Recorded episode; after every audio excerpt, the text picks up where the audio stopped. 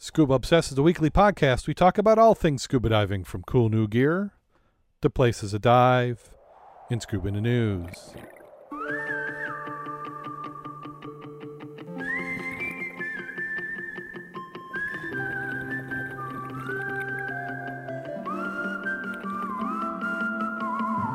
Scuba Obsessed episode 499 is recorded live June 17th, 2021.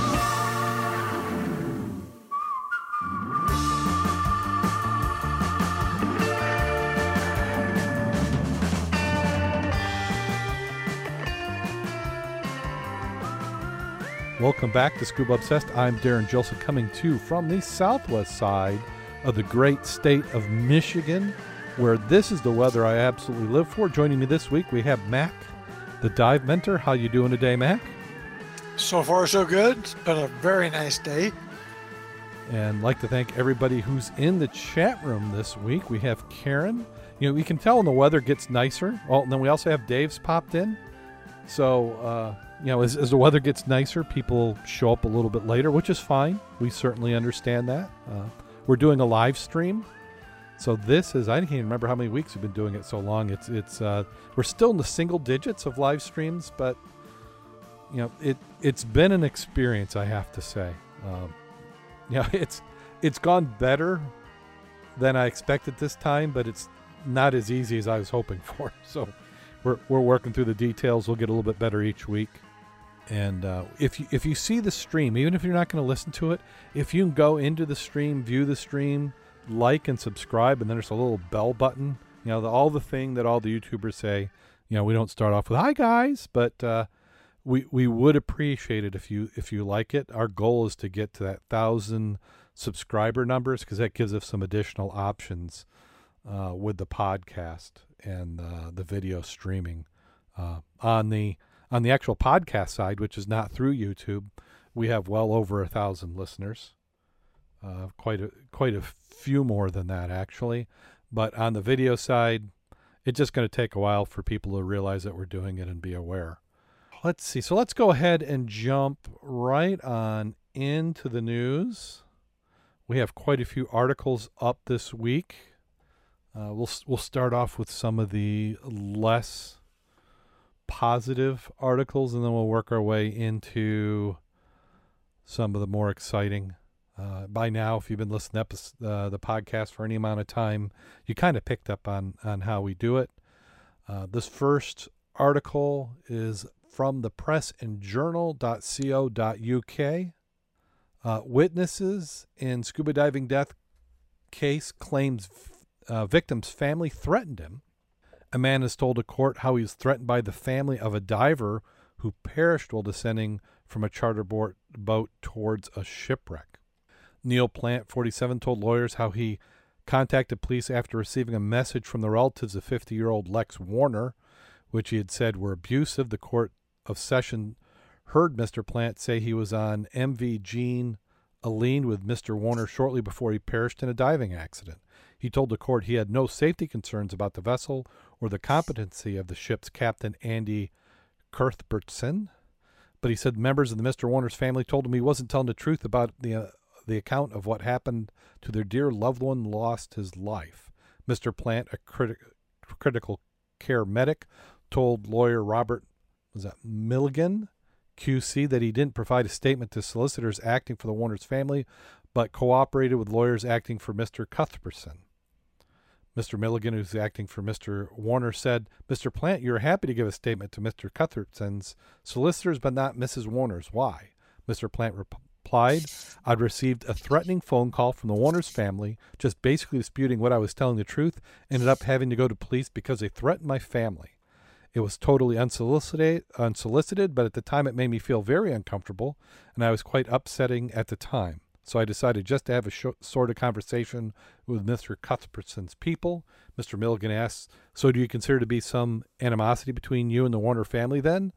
"Well, yeah, I genuinely don't understand why. It was totally unsolicited. I totally appreciate they're going through a horrendous time. It's horrible for everyone involved. I fully sympathize. I can't emphasize because I haven't been in their position. but there was no reason for anything, and it was very much out of the blue. It happened, like I said, a good few years after, and they phoned up reputing to be a reporter, the journalists, and eventually remitted to the family. They made threats, and if I didn't tell them the truth, where I would live and things like that. Like I said at the time, I went to the police, and they obviously needed to raise time. They're looking for £500,000 of compensation on behalf of their her 9-year-old son Vincent against MV Jean Aline, Scapa Flow Charters. The action has been brought against following the father's death on August 14th, 2012 at Dive northwest of Cape Wraith on an unnamed wreck. So this is the unfortunate thing when somebody passes, and this is why insurance is expensive for dive charters, because somebody dies, somebody sues. It's just almost a given. Is this supposed to be new? I mean, 2012? I think it's finally gotten to court. So this article was... After 9 years or whatever? Well, it's June 17th is when the article was. This is the Press and Journal. So I think it's in the court system right now. Wow. So, yeah, the event happened in 2012, August. And he said it was years after the incident happened when the family called. They were pretending to be reporters. So I think what they were, like he said, and I think he's got a fairly positive opinion on it. They're upset about it. They think somebody's hiding something. Obviously, they have a little bit of a financial incentive because they're trying to get some money. So I think they were, you know, everybody wants to play lawyer and detective. So I think they were hoping to catch them on a lie. You know, like they somehow, you know, this is allegedly, maybe they believed that he was in cahoots with the captain. After 9 years, it's going to be hard to do anything. You know, who can remember what? Yeah. Which is a standard tactic, but not 9 years. But often if you're in an auto accident, for example, mm-hmm. and you don't ever hear anything, and I think it's 2 years. A week before the 2 years is up, you'll get a summons to go to court, or you'll have a hearing because you're being sued. Mm-hmm. And how much do you think you remember after 2 years almost of a fender bender that you didn't think much of, and suddenly you got sued? Hard to come up with facts and figures. Heck, for me, 2 weeks later, I can't remember. I mean, ask me what I ate for breakfast, you know, on Monday. I have no clue. It's Thursday. I'm just still curious on why they waited so long, and or what was the problem with proceeding in court for the last 9 years. Well, I mean, when we look at the United States and some of the ideas about why we have laws, one of it was for a timely trial. Is that in all? I mean, this is in the UK. I would assume that our legal system is more similar than different with theirs. But is this a normal amount of time? Yeah, this article doesn't say when the suit was brought, but it does appear that it's currently in the courts, unless this newspaper's just decided, hey, it's a slow news week.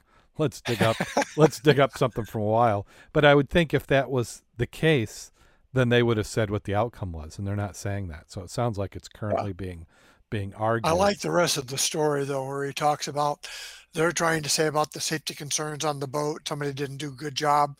And his comment was he didn't have any concerns about safety on the boat. If he had, he wouldn't have got on the damn boat.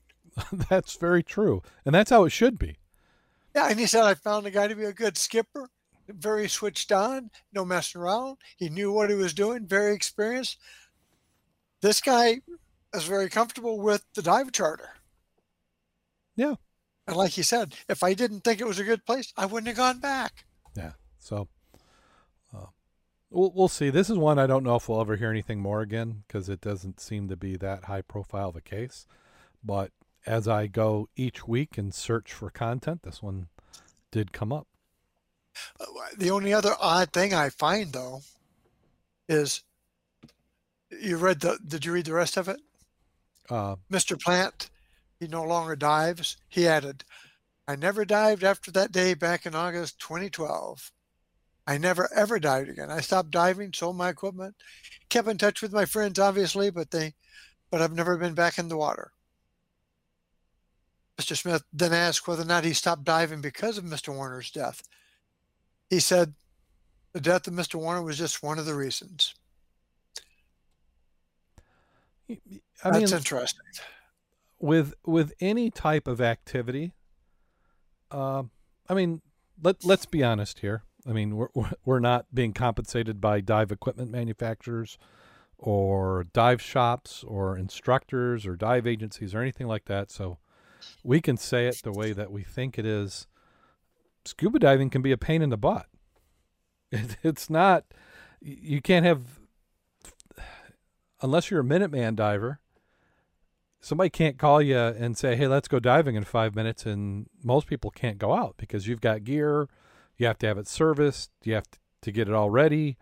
You know, is this, do you use the same gear on Lake Michigan in the spring as you do in Lake Michigan in the summer, as you do in a river? I mean, there's all sorts of considerations, and you got to haul it and prepare it and get an out boat or do a shore dive. So it's a pain. So that can weigh into it. Is it fun? You know, was he on the way out of the career or the hobby? And this is traumatic. I mean, this, when you're on a boat with somebody who passes, maybe it brought in the mortality. Maybe he thought that, hey, that could have been me. So he didn't say that was, he said it was part of it. So, but I agree. It's kind of interesting timing. Well, some of the wording too, it's like the action claims that there was fault and neglect on the firm maintains Mr. Warner, an industrial cleaning contractor, had a duty to walk across the deck carefully because of heavy equipment he was wearing along with. I'm sorry, Mac. We're going to have to repeat that. I think I lost the connection for a second. There you go, Mac. There I see you again. I see you now. What happened? Thought maybe my ranting and raving stopped something. Yeah. There. So you see the gray sections there in that chart? And then the big block of white? Yeah, so we'll see that the gray is when it lost connections. And those are called the other outages, as I was mentioning earlier. Those are, and the last one was no satellite. So we had other outages, and then we had no satellite. So, yep, and it just depends. Whoop, there we go. So it just depends on when it's going to be. Makes for more editing for me. So, yeah. So let's just do a little quick scene change. And then where were you? You were talking about... I was reading some of the items that talked. I don't know where you got cut off. Well, you were talking about the firm maintains that Mr. Warner, an industrial... Cleaning contractor had a duty to walk across the deck carefully because of the heavy equipment he was wearing along with his fins. So I don't know how did they really say in this article. I'm swatting away like a fly in here. Well, you saw the last paragraph too, right? Yeah. It is contended that Mr. Warner's decision to dive resulted in him experiencing increased levels of abdominal pain due to underwater pressure, which in turn led to a rapid ascent and his death. The hearing before Lord Sanderson continues. It's like, this sounds convoluted as heck. Yeah. And it could be part of how it's written up, but abdominal pain due to underwater pressure, which in turn led to rapid. I mean, that doesn't. What the hell does that mean? Well, right, underwater pressure. We've heard this in a few of these. It's like there's, and I don't know who they're playing to. Are they trying to convince a judge? Or are they trying to convince a jury? And then maybe they think that they can make up pseudoscience, and then people just kind of go, "Oh yeah, that's what it is." Pressure is. I'm waiting for them to say. I'm just waiting for them to say, and his tank contained oxygen too. Yeah, there's oxygen. So, yeah, I don't know what they're trying to get there. Said I've been in a boat several times. The action claims there is fault and neglect on the part of Scapa Flow Charters in failing to take reasonable care for the safety of Mr. Warner. Had a duty to walk across the deck carefully because of heavy equipment. He was contended that the dive resulted in him experiencing increased levels of abdominal pain due to underwater pressure. See, and the thing is, what kind of care were they expecting? I mean, this sounds like this happened underwater. Mm-hmm. So, and I don't know how charters are in the UK, but here in the in the Great Lakes, a boat is a taxi. You know, it's going to do, you know, they're going to get you out to a site. You know, maybe they'll snag the wreck, or they're going to buoy attached to a mooring. But there's not much than that. There's typically not a dive master who's going down with you. It's like, you know, you go down, you come up, you've got an hour, enjoy it. Now, well, we still have not had any updates on that other case of that young lady that drowned. I'm still looking for that data. Mm-hmm. Well, let's... Interesting stuff. Yep. Interesting stuff. And that was a first article. Sorry about that. Not a problem. So here's one just a little bit up north from us in Lake Huron. U.S. Coast Guard to present awards to Captain of Shipwreck Tours, LLC, boat in Munising, Sault Ste. Marie, Michigan. The United States Coast Guard will present Captain David P. Dobbins Award to Captain Kate Faust and the crew of the Shipwreck Express on their effort to save two kayakers. The ceremony will take place at 9 a.m. on June 16th, and the award will be presented by Captain Anthony Jones, Sector Commander of Sector Sault Ste. Marie. But it's a little redundant. The Captain David P. Dobbins Award recognizes outstanding actions accomplished while engaged in the search and rescue missions on the Great Lakes. The award is linked to the heritage of Captain Dobbins, the first superintendent of the U.S. Life-Saving Service, Great Lakes 9th District.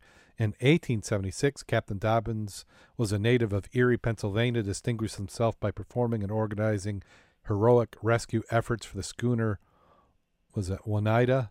In 1853, the schooner Comet in 1860, and many others before the Life-Saving Service was officially established. Captain Kate Faust, the crew are being recognized. The rescue that occurred on September 20th, 2020. Captain Faust observed two kayakers in distress near Grand Island, Michigan, while underway on a sightseeing cruise. There were 51 passengers on board at the time. Kayakers were paddling against 32-mile winds in 3 to 4 foot seas over 90 minutes. Captain Faust alerted her ship's course, or altered her ship's course, without hesitation to render assistance. She rescued the two kayakers, recovered their watercraft in extremely difficult conditions using the vessel's homemade man-overboard recovery system. Once on board, the kayakers were monitored, rested, and rehydrated. So that's less than a year ago. That was just this last fall. Yeah, that's correct. And the one thing that I'm a little surprised by is that what's the capacity of that vessel that had 51 passengers? And we're starting to get back into an up spike in COVID in Michigan in the September and the fall, if I remember correctly. So that was, I mean, is it that big a vessel? I mean, I you know, me personally, outside in the wind on the Great Lakes, I don't think you have a big chance of spreading COVID, but I just kind of, if that number's accurate, that seemed to be a lot of people on that vessel. Ah, yeah. But good for them. Thank you very much for doing that. And that's what you kind of hope. I'd like to say that's normal for Michigan, or any place else in the United States. You'd hope that somebody sees somebody else at risk out in the water, 3 to 4 feet on a kayak. So they've been out there a while. So observed two kayakers near the Grand Island while underway in a sightseeing cruise. They're 32-mile-an-hour winds. That is a heck of a... That's whipping. You're not going to go very fast. No. You've either kayaked a bit, haven't you? I've been kayaking before, yeah, and yeah. I mean, that much, you know, 2 and 3 foot seas, and that wind. Yeah. You're going to go where the wind pushes you. Yeah, I don't like. I just wonder how far offshore they were. Yeah. Well, near the island, it depends where you are. I mean, you could have been on the, you know, the one side of the island and got blown around, and you may not be able to overcome that current. And that's probably, oh, yeah. And that's probably what she realized. She probably was looking out there, noticed that they weren't, you know, they were heading in the wrong direction. So, you know, her captain's senses told her that she needed to go out and help them, and thankfully she did. By the way, I'm looking at that boat. That's a hell of a big boat. Is it? Where do you see the boat? I went to, I just Googled for Kate and the Shipwreck Express. So it's a big boat, let me tell you. Plenty of room, 51 people. Okay, now I got to look. So here we go. Yeah, probably if you look up the boat itself, Shipwreck Express. That's where I think that's. So is this the images of Captain Faust? So is that the? That's a big freaking. Is that boat. The vessel there? I let me go back to where you are. I'm somewhere else. The one at the bottom in the middle. Yeah, that's it. Okay. It's a pretty big boat. But the actual picture of the boat looks a lot bigger than that. Oh. Like this one right here. Yes. Yeah, that's a good sized boat. I would love to have that boat for a dive boat. Take out the glass bottom, put in a moon pool with a little winch and maybe a raising platform. Yes. Ah. Then you put a side scan in each of the pontoons. Do a nice good swath. Yeah, you know, put a pizza oven in and a bar. Oh wait, I'm getting ahead of myself here. Yeah. Well, I mean, it's a good thing she was out there and she did what she did, because it didn't sound like it was going to be a lot of fun for those two people. Yeah. Well, I think this next one you will certainly relate to. Divers make an explosive find in the Chattahoochee River. This one's out of Georgia. Some scuba divers have made an alarming discovery in the Chattahoochee River. Those divers were in the water when they found pipe bombs. Jeremy Sides was diving with friends in the Chattahoochee River off West Pace Ferry when they discovered an old mortar and what looked like a pipe bomb.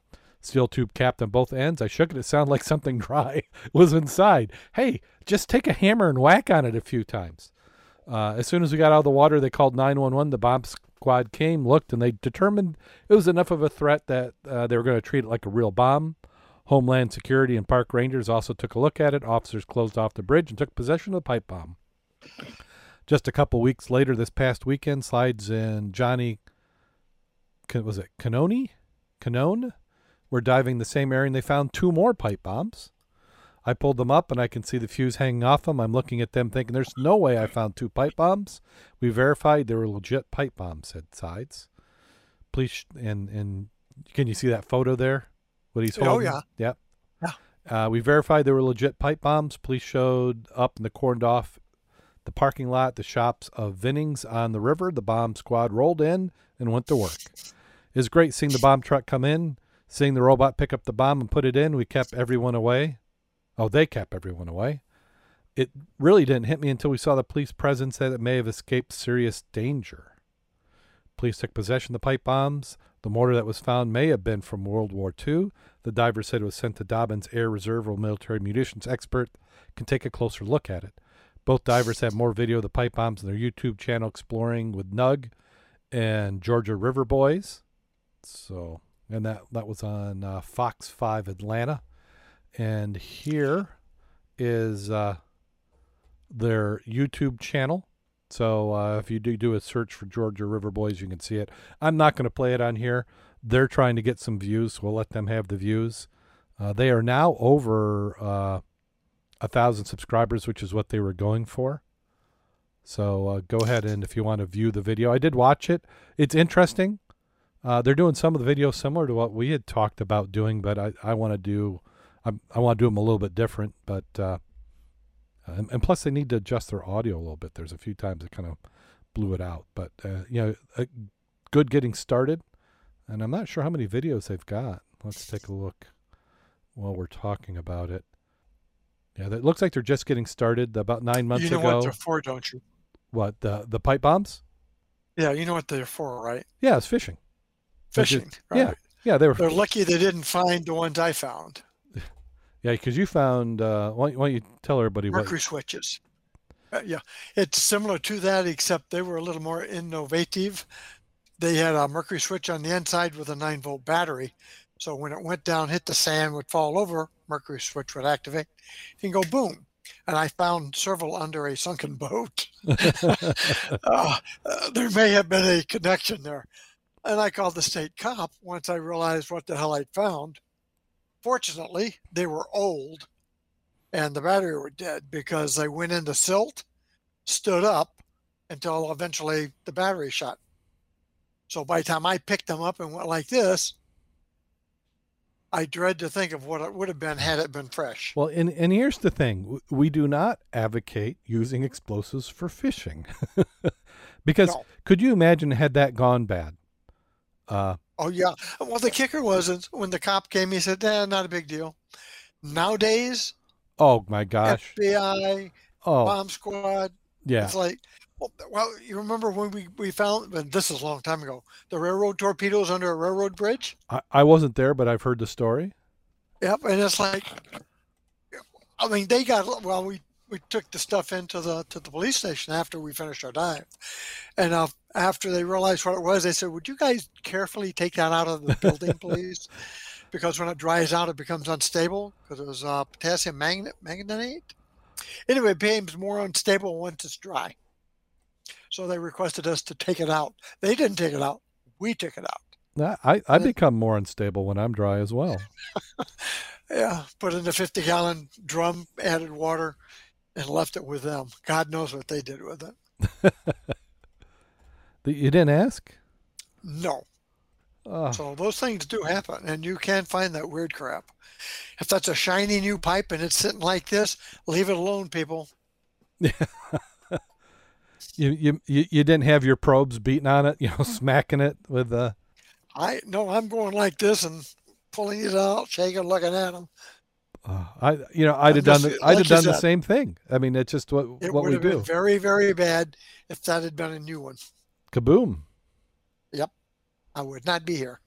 Well, we've got a series of 3 articles. Let's see, how long have we been going at it? I pull up. You started at 10. It's 10:35. Yeah, we've been about 45 minutes is what YouTube is showing us, and then the edited version we're saying that's how long, but we've got to take quite a bit out. And you've probably, if you've been watching any news, this article broke last week, just about the time we were recording, and I didn't see it till shortly afterwards. But it's related to a diver and a whale.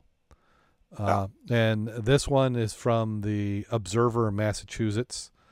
And it says, "My God, I'm in a whale's mouth, lobster diver on brush with hungry humpback." So what we're going to do is we're going to cover each of these articles in turn because it kind of, the story changed over the course of the last week. And then we'll do some comments on it. So this one, as it talks, it says I'm making things up. Yes, a lobster. A New England lobsterman had described the moment when he realized he was trapped in the mouth of a humpback whale off the coast of Cape Cod. "Oh my God, I'm in a whale's mouth and he's trying to swallow me," I thought to myself. "Hey, this is it. I'm finally going to die. There's no getting out of here," Michael Packard told the local news station in Provincetown, Massachusetts. Packard, 56, was 45 feet down off Race Point in search of lobster when the feeding whale, presumed to be juvenile, took him. He said he felt this huge bump and everything went dark. The first of the fishermen assumed he had been attacked by a great white shark, but he could find no teeth. "It was happening so fast, my only thought was how to get out of its mouth." Partially ingested in the Leviathan's maw, surrounded by curtains of filtering baleen, Packard said he kept breathing in the regulator of a scuba tank. "I realized there's no overcoming a beast of that size. He was going to do with me what he wanted to do. He's going to spit me out or swallow me." Later, during the half-minute ordeal, Packard said he began to consider the situation more clearly. "Here I am. I'm breathing air.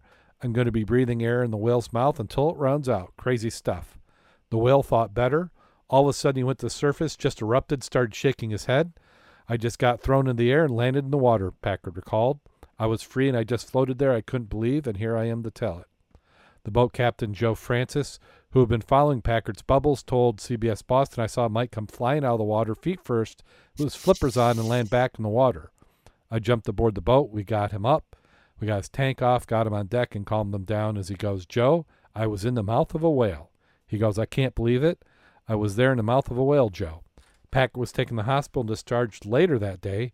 He's damn lucky to be alive, Francis added. Philip Hoare, author of Leviathan and Albert and the Whale, Albrecht Dürer and How Art Images Our World, and the Friends of Packard, and his fishing partner, was it Josiah Mayo, says the humpback was almost certainly as surprised as the diver. Hoare said Herring Cove Beach, adjacent to the race park where the incident took place, is shallow and known for gatherings of juvenile humpbacks feeding on sand eels at this time of year. Whales have poor forward vision, he noted. Mike would have been down there collecting lobsters in the whale, trying to swallow sand eels. He would have suddenly found that he had a diver in his mouth while he or she was dragging huge volumes of water. But before the whale could push the water out of the baleen filters, the lick of sand eels off with his tongue, the individual would have found Packard. Since a humpback's esophagus won't accept anything larger than a melon, the whale would probably have panicked. This young humpback is hanging out. He really hasn't learned how to feed properly and doing stupid things. Suddenly he's in trouble. He gulped Michael, and now he has this huge thing in his mouth. That would be totally freaked for the whale. He's going up the surface in a human way, vomited him out. The last thing the whale wants in his mouth is something so big it would choke on it. Michael's inside the whale, and God knows what he's thinking, but anyone on Cape knows the problem with great whales. They are there. They are huge. 3 people have been attacked, one fatally in the past year, says Hoare. Hoare says Packard was transformed a mythic figure in Provincetown, the Jonah who came back. He'll never have to pay for another drink the rest of his life. Filmmaker John Waters, a seasonal resident in Provincetown, had been in touch. Are you jealous? And do you believe it? Waters wrote. So that's the original story that I saw going on. So what do you think, Mac? Well, hey, it's possible. What can I say? I know that I did skip ahead and look at the other stuff, but yeah. Well, there. Why that's not possible? Yeah, it's he was, the believability of it. It rings as possible because there are those humpback whales in that area. They're consuming food that is along the bottom. So the eels and the lobster is also what it's eating, which I didn't realize that they ate lobster, but heck, if I could, I would just as well. So they're in the vicinity. It seems probable. He had somebody who was on the boat. So I'm taking it he was going down. Maybe I read another article where it talked about he was one of the last lobster divers in that area. So it rings possible. So now this next article that we'll take a peek at, this one happened, let's see, that's June 15th, and the original article was June 12th. So this is 3 days later. And experts have evidence the fisherman who claimed he was swallowed by a whale is a big fat liar. And then, there's some... So we'll read the beginning here. I'm not going to play any of these videos. In 2015, the world was treated to one of the most enjoyable viral stories in the history, courtesy of 2 human embodiments of the state of Massachusetts who encountered, they believe, the baby fracking whale while fishing in Boston Harbor. Are they making fun of a Boston accent? Is that what's going on there? A baby fracking whale? After the video started to make rounds, people with some knowledge of marine biology quickly determined the whale in question was actually a sunfish. However, last week it appears another resident of the state had encountered an actual whale. He claimed swallowed him while he was diving for lobster off Cape Cod. The clip of Michael Packard recounting the wild incident that unfolded in the waters of Provincetown immediately took the internet by storm. Wow, that is terrible audio. You can go to click on the links and you can listen to it, but it's you would think they could have had a little bit better audio for what he was saying. The story's been the makings of a movie that Packard said he'd love to see Matt Damon play him. but in recent days, some people started to cast doubt on the veracity thanks to a number of aspects that seemed a bit hard to stomach. On Monday, NBC Boston published an article after speaking with Dr. Peter Corcoran? There's no T. Peter Corcoran,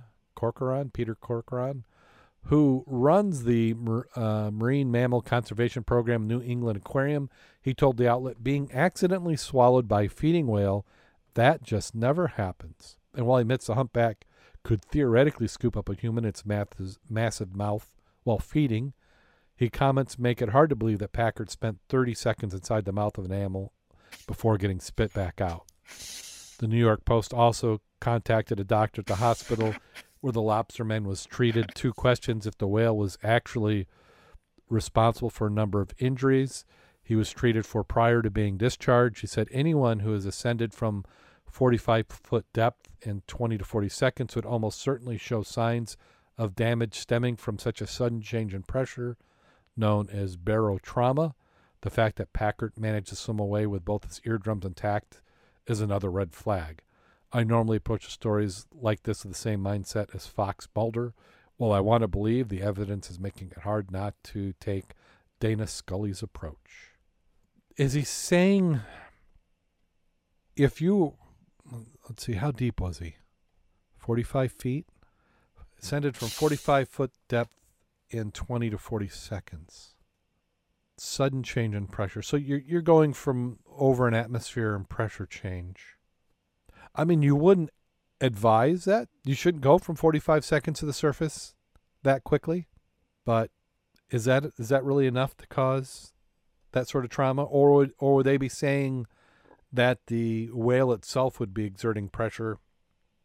Gunk, if you had a drink in your mouth and then you kind of clenched, would you increase the pressure? Is that what he's getting at? It's hard to say. So he's saying he doesn't think so. And then... so what date was that? That was the 15th. And then here that same day, this is from Boston.com. Cape Cod scuba diver believes a lobster diver who says he was trapped inside a whale. Here's why. I don't think he's lying at all. I think it's amazing what happened. He reportedly ascended from 45 feet depth, 20 to 40 seconds, and he didn't have any evidence of barotrauma, an unnamed Cape Cod Hospital emergency room doctor told.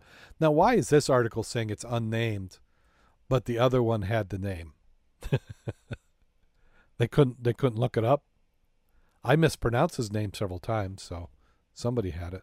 Doctor works at the same hospital where Packard was treated, but who did not treat Packard as a patient, told the newspaper a person who experiences something like that should have suffered more serious injuries, like hearing loss due to a change in water pressure. I first believed it, but I'm thinking about the fact he didn't have many injuries. He didn't seem traumatized enough, so I'm skeptical because of that. Meanwhile, unidentified Massachusetts lobsterman of 44 years told the Post, people who are in the fishing industry and people who know whales are finding it hard to believe. It's the first ever that this would have happened. If it happened to some yahoo, basically all we'd be doing is arguing about whether it really happened or not, and there's been very little of that. But local scuba divers say Packard's confrontation with the massive mammal, although rare, his condition afterwards is definitely plausible, and they take him at his word. Josiah Mayo, Packard's crewmate and diver who was in the boat as Packard tussled the whale on Tuesday, also dispelled talk the encounter was merely a tall tale. Somebody has to take that position. Of all the real estate in the story, some people have to be skeptical of it. But honestly, my comment to that, though, is that it's a kind of the one of the neat things in this story that happened to someone like Michael, because, you know, if it happens to some yahoo, basically we'd all be arguing about whether it really happened or not. Packard is a highliner, Mayo explained. With that sort of elite group of fishermen, even until today, there's sort of a code unspoken where these guys just don't embellish stuff, you know. They always underestimate their catch, you know, how rough it was out there, any of the drama, and that happens out there. Packard could not be reached for comments on Tuesday. Next thing I knew, I was completely black. I could see that there's moving. I could feel the whale squeezing with muscles in his mouth. He started to throw his head side to side. The next thing I knew, I was outside in the water. Joke Robbins, director of humpback whale studies in the Center for Coastal Studies, said the Times, the incident would have had to have been mistaken by the humpback, as whales are typically not aggressive, especially towards humans. Robin believes the whale was a juvenile, was feeding on sand lance when it came across paths with Packard. She told the newspaper that while the whale opens its mouth to eat, its vision can be blocked, which often leads to humpback becoming entangled in fishing gear. Still, instances like this are very rare, nearly non-existent, according to Robbins. She told the Times that the esophagus on the non-toothed whales is so small to swallow human, but the whales would just put their mouth up around and spit it out. It's not something I've heard happening before, so many things would have to happen to end up in the feeding of the whale. Imagine a whale like this, oh my goodness moment, probably would get rid of him as quickly as it could. At the hospital, medical personnel discovered Packard had a swollen hip. Mayo said he initially thought Packard would need extensive surgery, putting their boat out for the season. He's actually recuperating daily, improving daily, and he's looking to dive early next week, probably. I think he did have some kind of encounter, just pretty dangerous job that he's doing. And then there's some people saying, what's a doctor going to know about the ocean? Come on now. I mean, you got to go to the doctor because you're sick, but you're not going to run to the doctor if you go catch lobsters and play with the whales. And they got some more comments. What's our vote? Did this happen or not? So I went on and on. So had you read those three articles? Yeah. So what do you think? Did it happen? I mean, if we get to, oh wait, here, I've got a. Absolutely, I think it happened.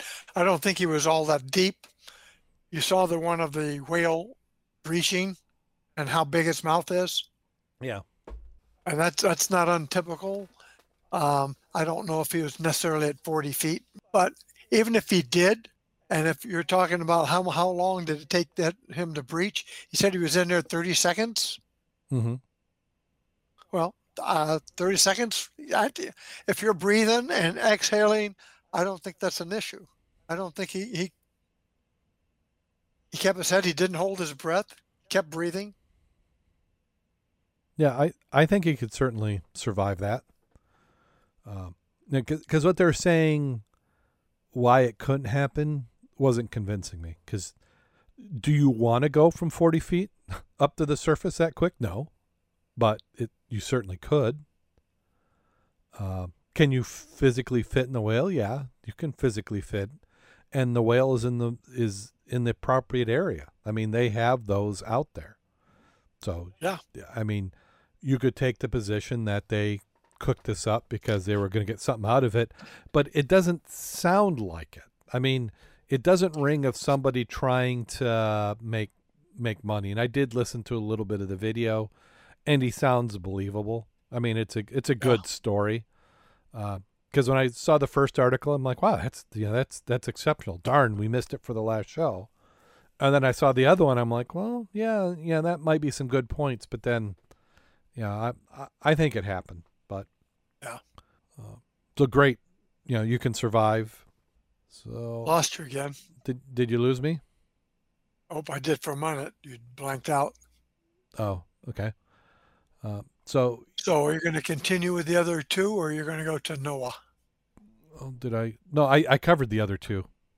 I went through all the articles, so everybody will have heard them. Okay.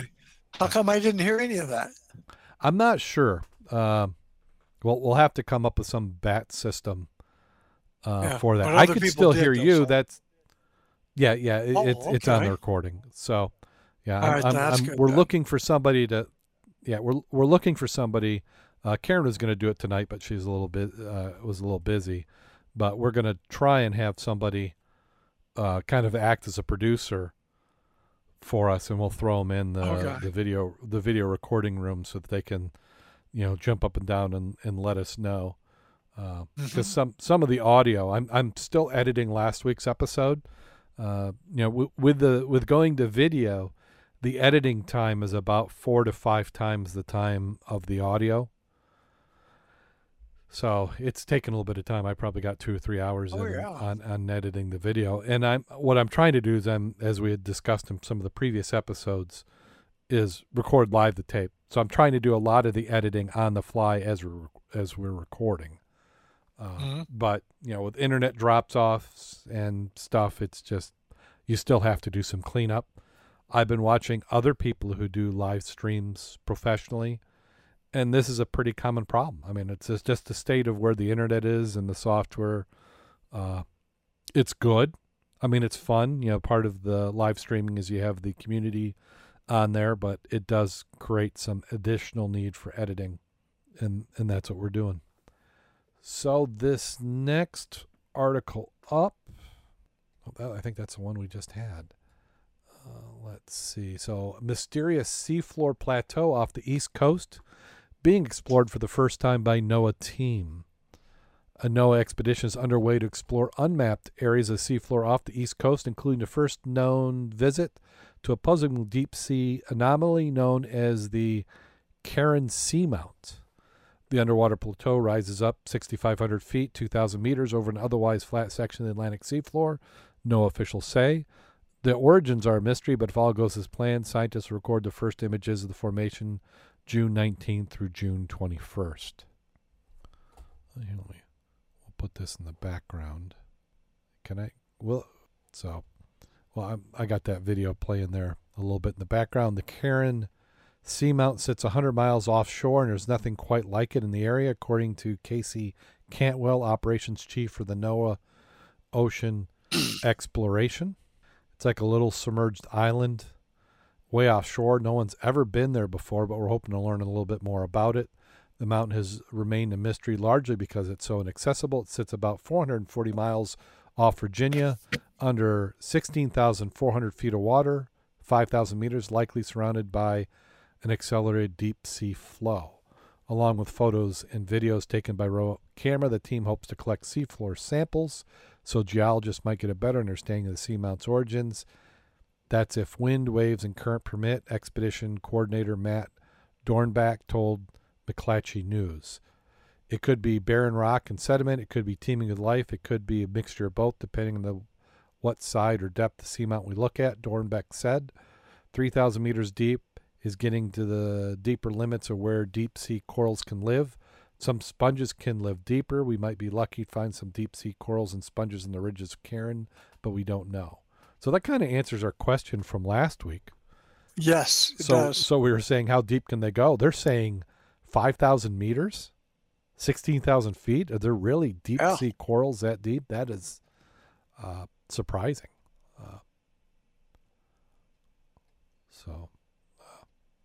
I was trying to figure one thing out, though. If it's that deep, but the plateau rises 6,500 feet, so if it's like you're flat at 16,000 feet, and bang, okay, you got a wall that comes up 6,000 feet. Okay, I see what it is. So it's not. So under, it's likely surrounded. I really would love to see a topographical map. Okay, well here's side view. Yeah. But that's what it sounds like to me is the water dip to 16,000 feet and you're tooling along in your submarine at 30 miles an hour and all of a sudden, bang, you hit this damn wall and you look up and it's 6,000 feet up. Now, what I don't know is when you go at the top and go across it, how far do you go before it drops back down? Yeah. Well, here we're seeing a chart which is showing the, so you see the East Coast. We see the continental shelf, and then is this it way out here? You're probably not seeing. I can't enhance it. Yeah.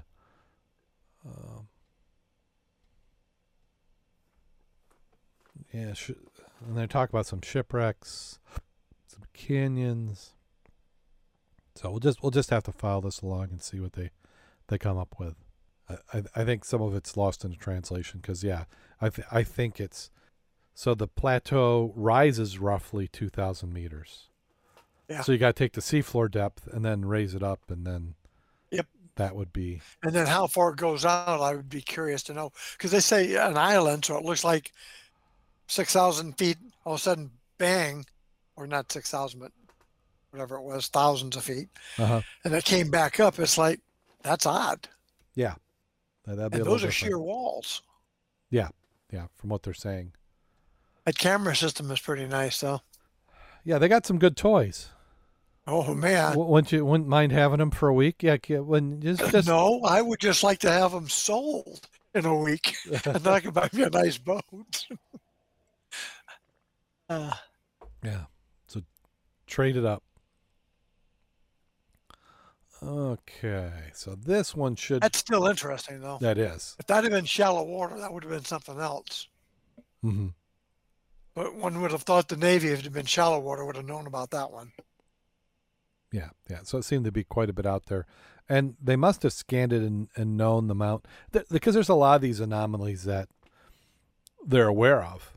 But oh, yeah. Where's the money, where's the time, or the interest to go and take a look at them? So I'm sure that NOAA and some of these research ships have a list of things that they'd like to try and do. And as we saw in that previous chart where they had the, you know, here's what we're going to do on this date and where we're going to go. You know, they try and tie some of the stuff together. Oh. So this one's from the straighttimes.com, how a centuries old... the best for last. Yeah. How centuries old shipwrecks in Singapore waters were discovered. 2 historic shipwrecks have been excavated from Singapore's water. Ceramic pieces dating back to the 14th century have been salvaged. Here are the details of the discovery and their significance to the island city's maritime heritage. A Singapore-registered barge carrying 2 bulk loader cranes encountered bad weather while on the way to Kuantan and ran aground at Pedra Branca on December 30th, 2014. And yes, I'm aware I probably slaughtered that. 2 cranes were at risk of toppling under Pedra Branca's famous Horsburgh Lighthouse, which was built in 1851. To prevent this from happening, dynamite was attached to 2 cranes, and they were blown up while 2 boats pulled away from the lighthouse, scattering metal into the sea. So these 2 cranes are at the risk of toppling on the onto the lighthouse. So okay, I'm trying to picture this. So there's a barge. It's got 2 cranes on it. It runs aground, and they're tall enough that they're afraid they're going to damage the lighthouse, which is historic. Yeah. So the dynamite was attached to the cranes, and they blew them up as 2 bolts pulled them away from the lighthouse, scattering the metal. So, okay. Commercial divers were hired to clear the area of the scrap, said Dr. Michael Flecker, visiting fellow at ISEAS Yusof Ishak Institute Archaeological Unit. It was while diving to retrieve the scraps in 2015 that Mr. Ahmed, we'll call him Q, a diver stumbled across a few old ceramic plates, informing his manager, Mr. Ram Zan Salim, about them. Mr. R said he was skeptical about the find, given how close they were to the rocky seabed. Nonetheless, he asked Mr. Ahmed to identify the area and return there wherein their tasks were finished, only to find more plates. About the same time, a 10-week-long archaeological dig was being carried out at the site of the Empress Place. The divers, while following media coverage of the findings, realized that some of the plates retrieved near Pedra Branca looked very similar to artifacts retrieved at Empress Place, and decided to hand over the plates to the Institute for further research and safekeeping. The rest is history. Upon ISEAS's confirmation, the plates were high-quality Celadon ceramics dated to the 14th century. The National Historic Board partnered with the Institute to conduct a survey of the site, discovered a shipwreck in 2016. Mr. R said Wednesday they had a hunch that finding was as significant as he had previously participated in the privately funded expedition to recover centuries-old porcelains. Asked if it had crossed his mind to sell the artifacts he stumbled upon, he said getting the plates valued for sale would have been too time-consuming. Furthermore, he added the public education about Singapore's history is the first thing on his mind, and handing over the plates was the right thing to do. Mr. An joined the ISEAS team on the initial survey in 2016, subsequently participated as a volunteer in the excavations, further contributing to a project that was kick-started by a civic-minded decision to hand over the plates to the relevant bodies. Wow, there's some nice photos. They have a scale in there so you can figure out how large it is. I went to a couple of other places to look at other photos, and they've got It looked like Ming Dynasty type containers, intact, just stacked on this deck of this one recovery boat. Oh, really? And I'm looking at the divers, and that's not rebreathers. That's all tanks, not doubles. So it can't be that deep either. And it's amazing, if somebody hasn't been there and looked for it, it's there. Yeah. I watched the video of the divers we covered earlier where they had found the bombs. That river, we would love to be diving in that spot because it was like it had never been picked over. I mean, there was just everything there. And, you know, Georgia's been inhabited a long time, so it had a lot of stuff. Yeah, so I'm showing some of the objects that were found in the wreck. And they said the heaviest finds were 4 anchors, as long as 5 meters, weigh in 2 each, and 9 cannon, which required a trained vessel to remove them from the seabed. Did you happen to see the cannon? Looking at the... What's some of the other stuff they found? Yeah, I'm showing that cannon now. Oh, are you? On the screen. Yeah, see it there. It's hanging off the crane. I'll have to go. Yes. Yep, so there it is, and that's a decent sized cannon. Big enough. Get the job done. Yeah. That's the kind of stuff you sort of dream about finding. Yeah. Oh, look at this. Here's a photo showing that diver in the water. Now, that is clear. That's what I'm saying. It doesn't look deep either. No. I mean, it's got a little bit of a... got good viz, got some light. Yep. A little green tinge, but not too bad. In the article, it's worth reading. It goes into some of the details about how they were marking it out.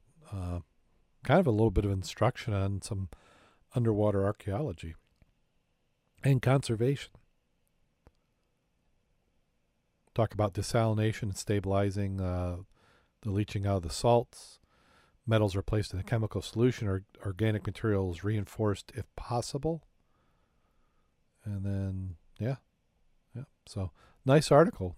Good job. Worth a read. I just saw another picture of the boat with a cannon. If you look on the deck of the boat, they've got 2 other cannon off to the right, wrapped up. One's in blue. Oh, yeah, they do. The canvas. Yes. And this kind of the picture collection I got is much bigger. Yeah, very nice. I don't think we're going to find those too much in Michigan waters. Yeah, we're not going to get quite that same look at cannon here.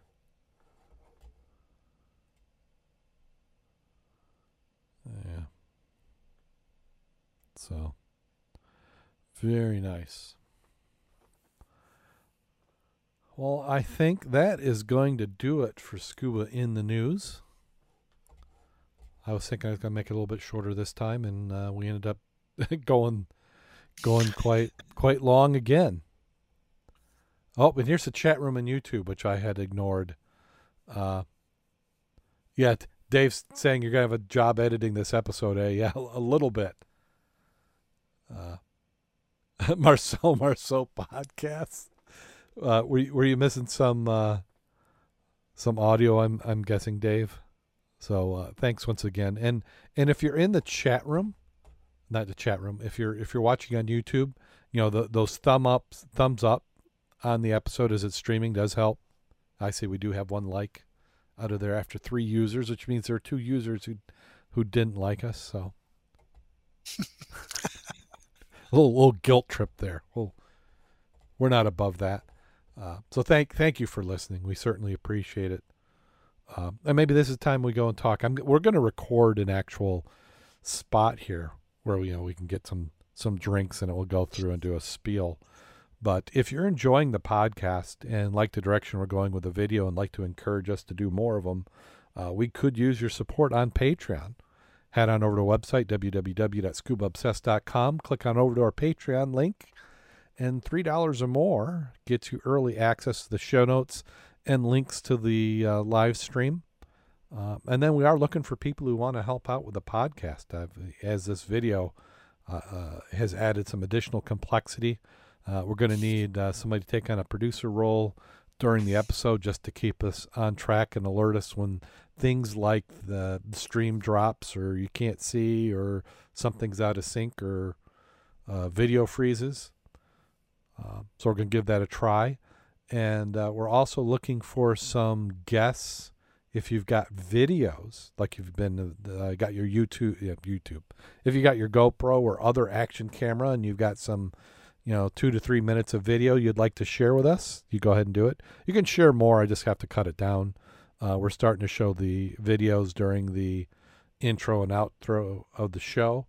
And if it's interesting enough, we can actually cover it through the program. We'll do a little comment as it happens. So certainly would appreciate some of that. So Mac, do you have a dive safety story you'd like to cover? Well, we can talk about untrained and unprepared lessons for life. Deception spells doom for divers who enter cave system. We've seen this before. Nothing new, which is interesting because we keep doing the same thing over and over. After they made their way past the narrow opening in the freshwater spring, cave system opened up in front of Cliff and Andrew. Cliff had been inside the cave several times, but it was the first time for Andrew. He was a little nervous, but excited about what he was saying. They had lied to get where they were, but Andrew was happy they did, and he wanted to do it again. He made a promise to himself that he was going to return later with double tanks, the same as Cliff had, so they could explore even deeper. The divers. Cliff and Andrew were good friends and frequent dive buddies. They met at the local dive shop and headed off. Andrew was 52 years old, male, certified, experienced open water, advanced open water. He was not a cave diver. Now Cliff was 42-year-old male, experienced dive instructor. Cliff had trained Andrew in several specialty certificates, but he was neither a cave diver nor a cave diving instructor. The dive. Conditions were good for the first freshwater spring where Cliff and Andrew planned the dive. It hadn't rained much lately, so the water was clear. Flow out of the spring was minimal. They watched several teams of certified cave divers gear up and make their way into the system before they donned their own gear and headed for the water. The dive location had strict rules about diving. If you don't and didn't hold a cave diving certification or weren't training with a certified cave diving instructor, you were not allowed to enter the caves and you were not allowed to bring a dive light with you. You were only allowed to use the lake area outside of the spring for open water dives. Cliff and Andrew signed the forms agreeing they would only dive as open water divers, even though they had lights hidden in their gear bags and did plan to dive inside the caves. They had both been seen diving at the park several times. Cliff was well known to the staff as an instructor, so no one checked the gear to make sure they were telling the truth. Cliff and Andrew knew exactly what they were doing. Came time to get into the water, they did their best not to be noticed. Cliff led Andrew into the water as they were planning to make a training dive in the open areas. When Cliff was sure no one would see them, he led Andrew to an opening to the cave system and quickly swam inside. They did not secure lines outside the cave system entry. The accident. There's no way to know exactly what happened to Cliff and Andrew inside the cave system. Neither man made it out alive to explain. Nearing the end of the day, staff at the facility realized Cliff and Andrew's empty gear bags were still in the grassy area on a tarp where they had left them. The staff initiated a search in the open water areas and asked every diver who was around if they'd seen the two. No one had. The next day, a recovery team found their bodies 120 feet inside the cave. They were in a small offshoot of the main system. Andrew was out of air and had drowned. Cliff was wearing twin tanks. An examination of his gear found the manifold between the cylinders closed, which indicated there was no pre-dive check, nor was it conducted properly. One tank was empty, the other full. All Cliff would have had to do is open the valve and switch to the other regulator, which was supplied by a full tank. The two men were found next to a permanent guide line in the cave, but there was no direction attachment to the line, which would have shown the divers which way they needed to swim to reach the exit. They were lost and could not guess which direction led back to the entry and safety. The analysis. Diving can be an exclusive club. We get to see places and things the average person can only see on television. Cave diving leads to beautiful places and even more exclusive than the typical dive site. And only a small percentage of divers will ever visit underwater cave systems.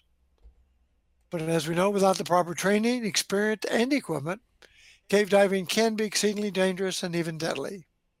It doesn't happen often, but it happens. Occasionally, untrained divers will decide to enter a cave system just to look around and end up getting in trouble. Imagine being lost inside of a cave system, not having any idea how to get back outside into the open water, and watching your air supply slowly drop and finally down to zero. Because that's what happened to Cliff and Andrew. The last minutes were likely filled with panic, fear, and regret. One probably ran out of air first, leaving the buddy behind. One man had to watch his friend and dive buddy lose consciousness, knowing that would happen to him next. The overriding tragedy of this incident is that two people died because they knowingly and willfully disregarded well-established safety practices and dived well beyond what they were trained for. Just as the basic rules for diving are there to keep you safe, there are rules for cave diving.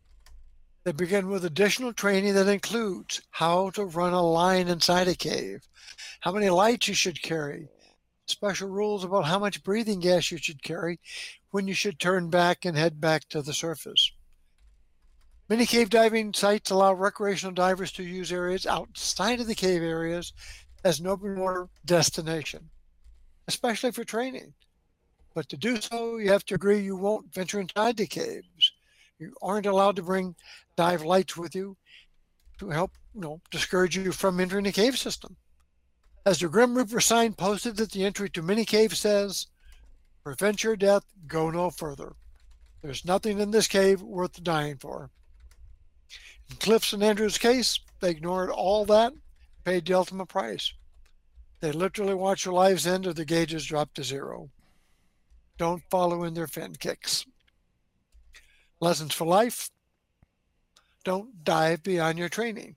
This is true for any and overhead environments like caves, shipwrecks, any place you can't make a direct descent to the surface. Rules of cave diving have been learned at the cost of people's lives. Don't ignore and don't disregard them. Don't be overconfident. Extensive open water experience, even being an instructor, does not make you an expert in overhead environments, especially caves. You know better, but you do it anyway. Why do we continue to do that? Yeah, it's cave diving. It's a high-risk activity. Just because you know how to scuba dive doesn't mean you know how to cave dive. As Dave in the YouTube chat saying, no live to open water. There's only 1 in 5 cardinal rules of cave diving by Sheck Exley. Almost all fatalities violate 1 or more of the 5. Yeah, cave diving. Get the training, as we always want to say, is dive within your training. Yeah. Shipwreck research. When you enter a shipwreck, do you use a line? Absolutely. Yeah. Again, like you said, you have to do the training, observe the training protocol, and always look at the the side. What could go wrong? Have a contingency for that. Yeah,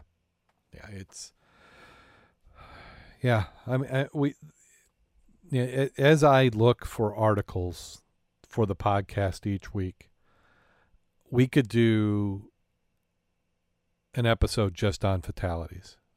There are every week people dying somewhere in the world all year round. And in peak season, it's multiple people.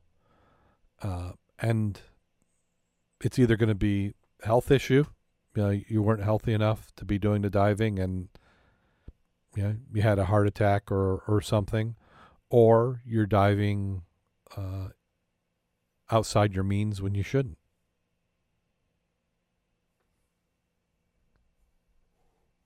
Well, one of the simple items people really do need to do better is practice their emergency skills. You know, what do you do if you run out of air? Have you practiced buddy breathing? And if that's a key item, it helps. If you got air, you got time. Yeah. Well, and make a plan when you're going out and doing a dive. So we're going to do a dive on a wreck. Say it's at 45 feet. You're going to do your safety stop. Safety stop is a perfect opportunity to do some practice or training. Yeah. Plan that in the surface before you go out in the water, and you know, say, hey, on the way up, you know, make some conditions. If I've got a 1,000 pounds and you've got 1,000 pounds, and you know, maybe we do try some buddy breathing at the safety stop, you know, where it's a little bit less. Doesn't mean you can't do it in the swimming pool either. No, certainly. I mean, yeah. as we found out last year, how many people had not done a dolphin dawn since forever? It had been a long time, and it gave me confidence because I remembered how to do it. And I'm like, oh, this is not too bad, because you know, intellectually, I'm thinking, you know, there's buoyancy. I'm taking my vest off and my weights, you know, because when I did all my training, I had I didn't have integrated. I had a weight belt and a BC.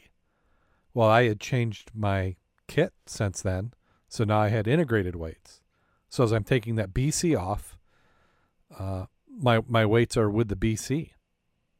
So I had anticipated that I would rocket right to the surface, and it's much better to try and do that in the pool than it is to have to do it in a situation and not know what it's going to be like. And it gave me the confidence to know that should I have to in the water, I can certainly do it and work through any of the buoyancy differences.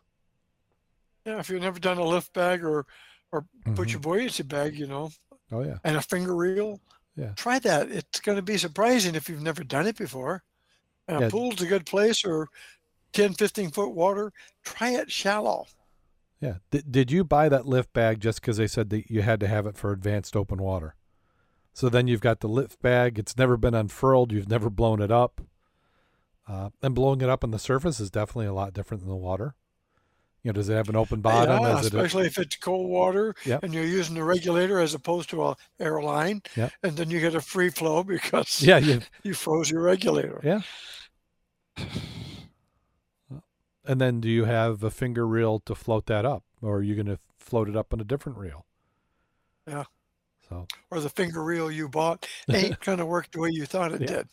Yeah, that's you know, if you ask dive boat people how they can tell the rookie divers, it's the ones that come up with the reel and a knot. And that's not to say that veterans don't get their lines tangled and have to bring it up and sort it out on land, but well, it's also, you get a good line burn if you're doing it in the pool or shallow water,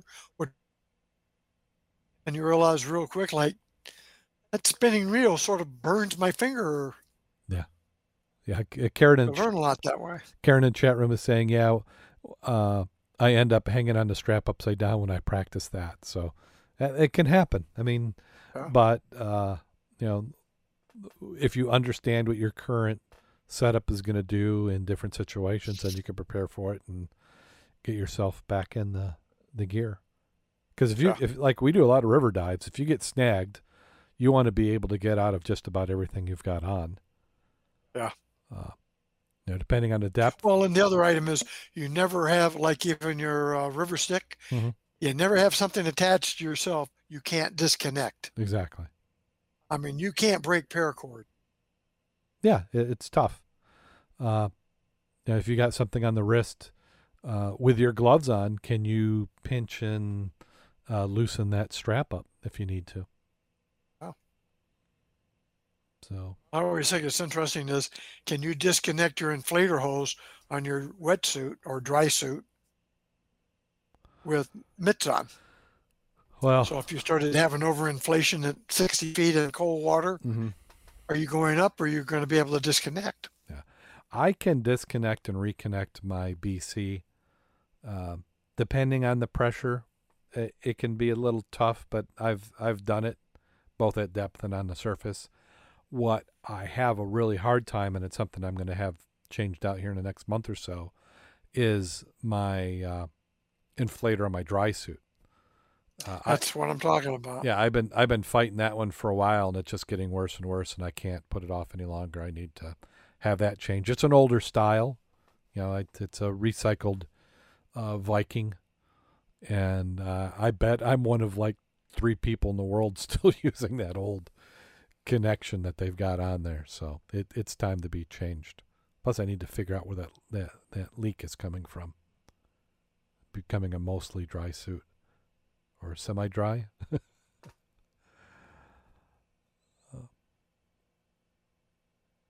So diving.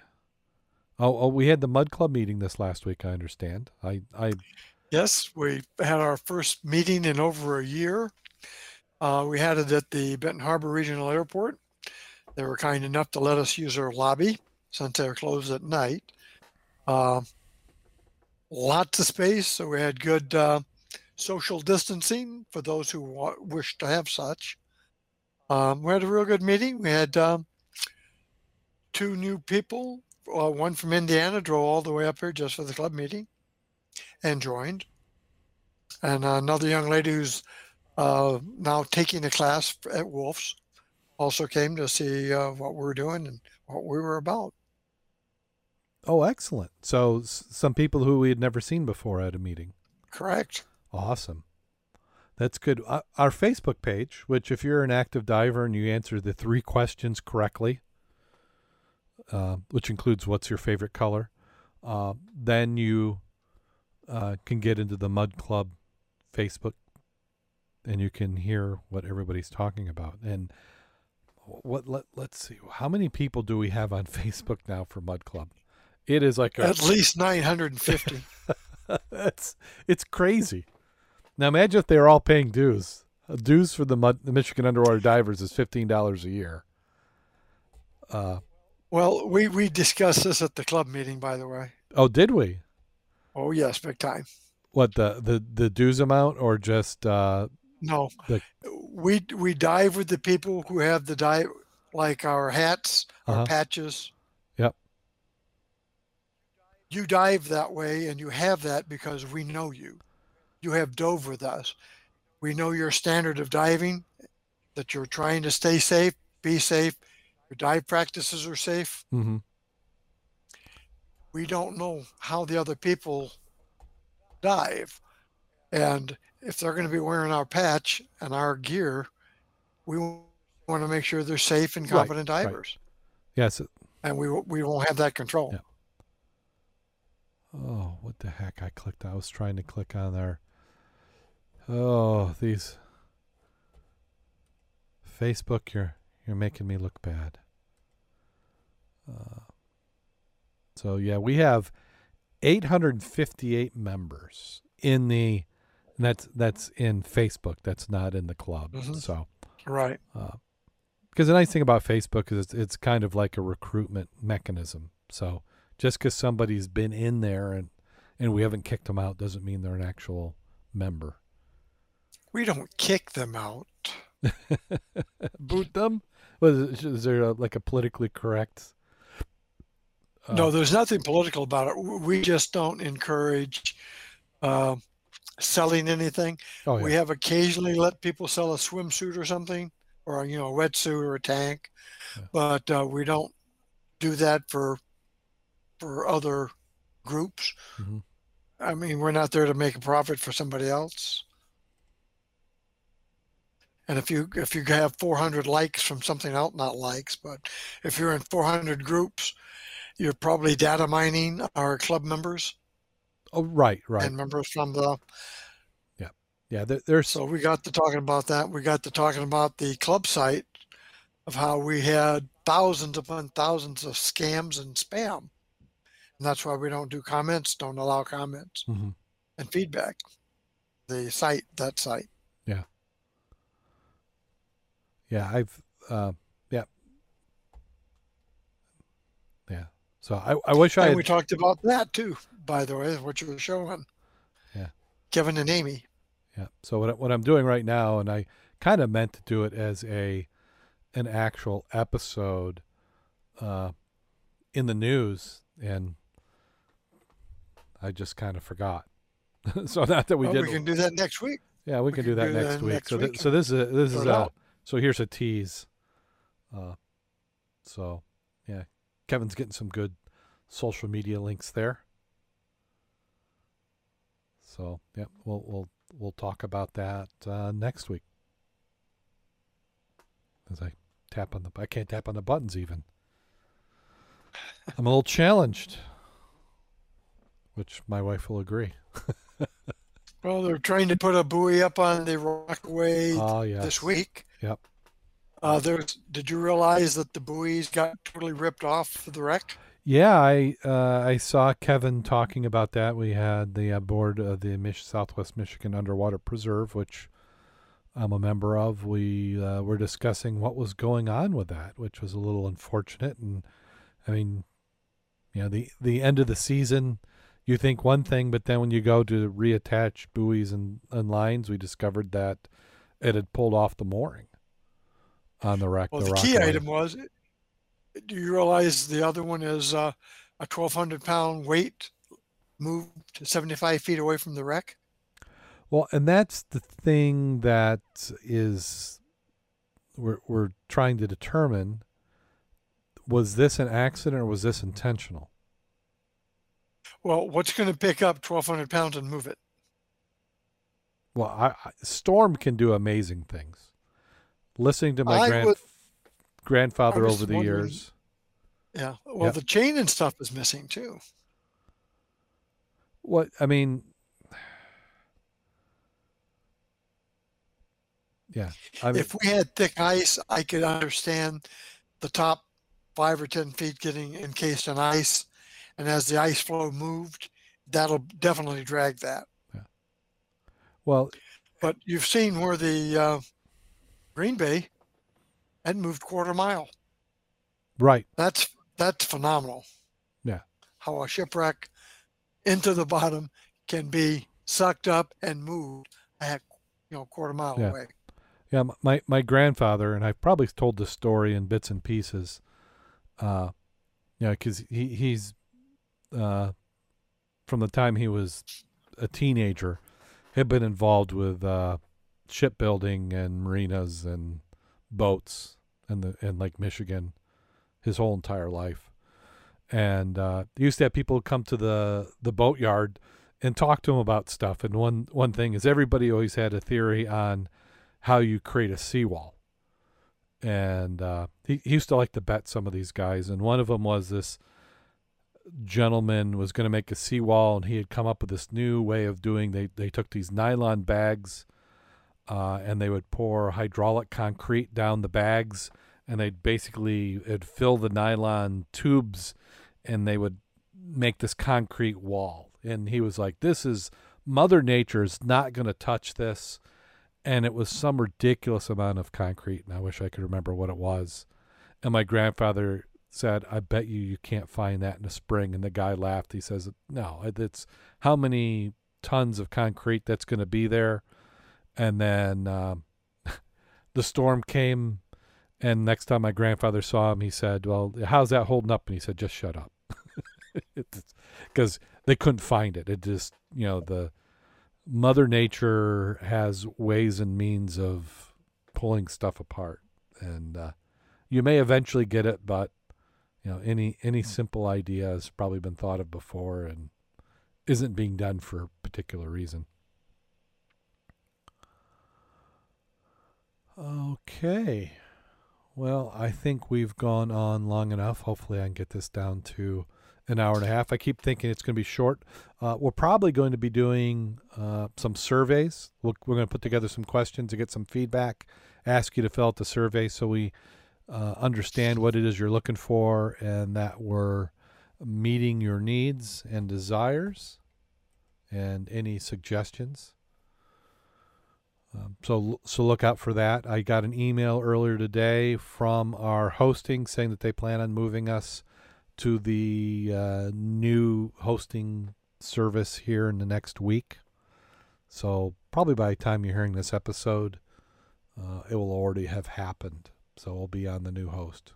So that's what we're hoping for. Well, Mac, do you have anything you want to plug before we get on out of here? I understand that we do have... the Lest We Forget is happening this weekend. Yep. Unfortunately, COVID is still with us. They normally have a duck and a different type of vehicle from the Marines that they use to take passengers on. Only one of those is going to be available. I found out today. The gentleman who owns the other one got very sick, and he will not be able to be there this week. There's another one of the Medal of Honor winners who is doing a presentation. He is sick. Another, oh. And you're talking, you're getting to be my age and under. Yeah. So yeah. That COVID is still out there. Yeah. So it's going to be interesting to see how we do this. Now you said sick. That was actually him. So it didn't say that. I do not know if they have COVID. I do know they're both very sick right now. So I know those two items won't be there. I know the, well, I shouldn't say I know for a fact because I haven't seen it yet, but the 369th Huey Association, they're the ones who normally bring their Huey down. They're slick or, you know, in a gunship. It was not on their schedule. I understand there will be choppers available for rides, but not the Huey. Mm-hmm. Yeah. But it's still worth going to. It's going to be the Forgotten War, Korea. That's our emphasis point this time. Okay. Well, yeah, because so we probably do not have too many veterans, if any, left from World War II. You've got to be up there. Yeah. Because I know there are some battles where they had lost the last survivor in the last year. So yeah, it's getting to be more of a challenge. Well, they'd be 95 years old if you were at the Battle of the Bulge in 1945. Yeah, and that would be you'd have to be if you were 20 years old, you'd be 95 now. Yeah, and if you're 15, you're 90. Yeah. So there is not a lot left. Yeah. So what I've just done here, since we mentioned COVID, I'm showing the just kind of an overview. This is from a website, covidactnow.org, and they pull stats from a variety of places. This is something I've been watching for about the last. I've been watching all the numbers accurately because as a computer scientist, I do a lot with data. But this has been one of the more reliable. I still think that some of their sources are questionable. But so this is showing their numbers. And we're now in Berrien County. We're less than 2 cases per 100,000. So, and it's been going on for a while the last week. And that's or so. Local, depending on where you're at. Yeah. Because that new strain from India is kicking butt for some people. Yeah. Yeah, I don't know if they're doing enough testing to know if that's what's happening. I know now they're trying to convince everybody that the vaccines aren't effective to it, but I haven't seen anything official. It's just people saying, oh, we think it may not work. So I'm always skeptical of news media because they're making money by you clicking on it or an ad sale. So I like to go to the data, but we're seeing cases down at some of the lowest since the pandemic began, except in certain states. Yeah, I'm looking at Michigan. I can only focus on Michigan. Right. Right. That's my backyard. So you know, your mileage may vary, and it may be different in certain countries. I mean, we got the vaccine. I mean, I'm not bragging, but you know, the vaccine had a much higher availability in the United States than throughout the rest of the world. So we're going to be leading in a little bit of these numbers, which means that we're probably better off. There's some places it's still spiking, but you know, last year in the end of June and July, we were down about one and a half cases per 100,000, and hopefully here we'll hit those numbers here pretty soon. Well, it doesn't look like we're going to do the 70% they wanted. No, by the summer. If you've been out and about this month or this last week, very few people are wearing masks. Well, it's not required if you're vaccinated. No, if you're vaccinated, but yeah. And then in July 1st in Michigan, we're lifting all restrictions, including if you're vaccinated or not. So it's pretty much going to be, you know, like it was before the virus. But go ahead. I was going to say, at the airport board today, we had social distancing even in the meeting. No one wore a mask. Everybody had been in that group. You're only talking 12 people. Everybody had the shots. Yeah. And even though everybody had it, we'd had 6 feet apart from everybody in there. Yeah. And we actually had one of the individuals decon the place before we even got in. Yeah. And it depends on everybody's level of comfort. I think we're going to, most businesses, you know, and here's our squirrel moment, as if we haven't gone long enough. On the screen now, I'm showing the Michigan.gov website, and this is the COVID vaccine dashboard. This particular chart is coming from the CDC, which is a little bit more accurate than the state of Michigan, because the state of Michigan is tracking where they've put the vaccine and where they've been given, where the CDC data actually shows where people live who've gotten the vaccine. And where this really comes into effect is if we look at, I'm going to go back to the Michigan map here, and it's looking a little bit more flat, but we've frequently seen along the border that there's a lower vaccine rate. Let me see if I can find, I don't think I got a chart on this one. There were some of them showing lower vaccine rates along the border. Let me see, maybe it's here. Find the... Yeah, right here. If we look, you can see this lighter color means they're not vaccinated. But this is the Michigan data. And the thing is, if you live in Cass County, there's no major hospital systems in Cass County. So you're either going to go to Berrien County or you're most likely going to go down to Indiana, because that's where the closest hospital is going to be. I think it's Mercy down there in Indiana. So a lot of the people are getting vaccinated down there. The Michigan data is not going to show it. But if you go to the CDC, which is actually keeping track of where you live, they show it. So that's why if you look at the Michigan data itself, Michigan said we were only at a certain number, but then they've gone to using the CDC data. So I think Michigan is saying we've only probably got less than 50%, but CDC data is showing 60. So it's in the numbers. Yeah. So what is it? Figures lie and liars figure? Yeah. This is, and that's why I love following this stuff, because, you know, because some of the things is like, if you want to really screw around with numbers, do percentages. Percentages, you can get away with just about anything. You know, I've got 100% increase. I went from 1 subscriber to 2. I mean. Yeah. So that's better than going from 50 to 75, 50% increase. But you know, that's what marketers love to look at. So enough of this delay. I don't even know if I'll leave that in. I may cut it out, maybe not. I say that we got plenty of editing. So are you ready for that time of the show? Absolutely. Okay, so this one's going to be a little string here, and you may recognize some of them. So these are how to know if you may have a scuba addiction.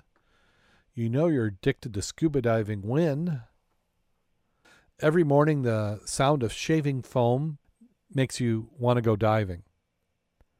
You actually like wearing full-length wetsuit, hood, gloves, boots, fins, mask, snorkel, buoyancy compensator, compressed air tank, scuba regulator, dive computer, and dive night strapped to your inside calf, and 7 kilograms of lead around your waist. The local dive shop people recognize you on the telephone.